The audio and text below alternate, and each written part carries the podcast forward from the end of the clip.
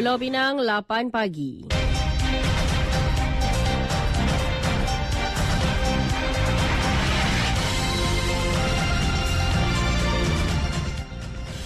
Warta Mutiara bersama saya Zatul Iqmah Muhammad Noor. Assalamualaikum dan salam Malaysia Madani.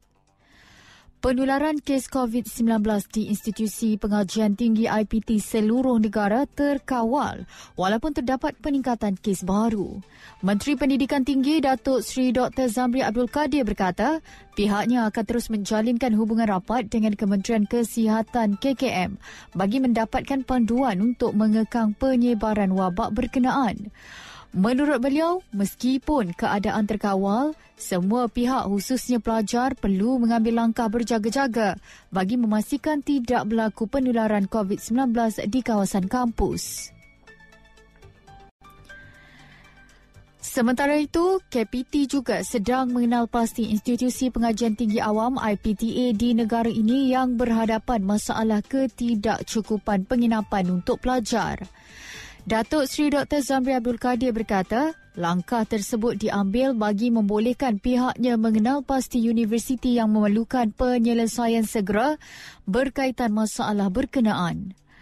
Mengulas lanjut, beliau berkata, kerajaan sememangnya prihatin dengan masalah yang dihadapi pelajar untuk mendapatkan rumah atau bilik penginapan ekoran kadar sewa yang tinggi. Jelasnya keprihatinan kerajaan adalah untuk mengurangkan bebanan pelajar disebabkan kos sara hidup yang tinggi, kadar sewa yang tinggi dan jumlah rumah sewa yang terhad di sesebuah kawasan. Kementerian Sumber Manusia akan mengadakan perbincangan dengan Kementerian Dalam Negeri KDN mengenai isu pekerja asing dalam masa terdekat termasuk cadangan untuk meletakkan perkara berkaitan golongan itu di bawah bidang kuasa kementerian yang sama. Menteri Sumber Manusia Steven Sim Chi Kiong berkata beliau sudah bertemu dengan Menteri Dalam Negeri Datuk Sri Saifuddin Nasution Ismail pada Kamis lalu untuk membincangkan beberapa isu termasuk tentang pekerja asing. Jelas Jelasnya, beliau meminta untuk mengadakan satu pertemuan untuk membincangkan tentang dasar dan operasi pekerja asing di Malaysia secara terperinci, terutamanya tentang bidang kuasa kedua-dua kementerian. Katanya sebarang pengumuman akan dibuat selepas perbincangan tersebut.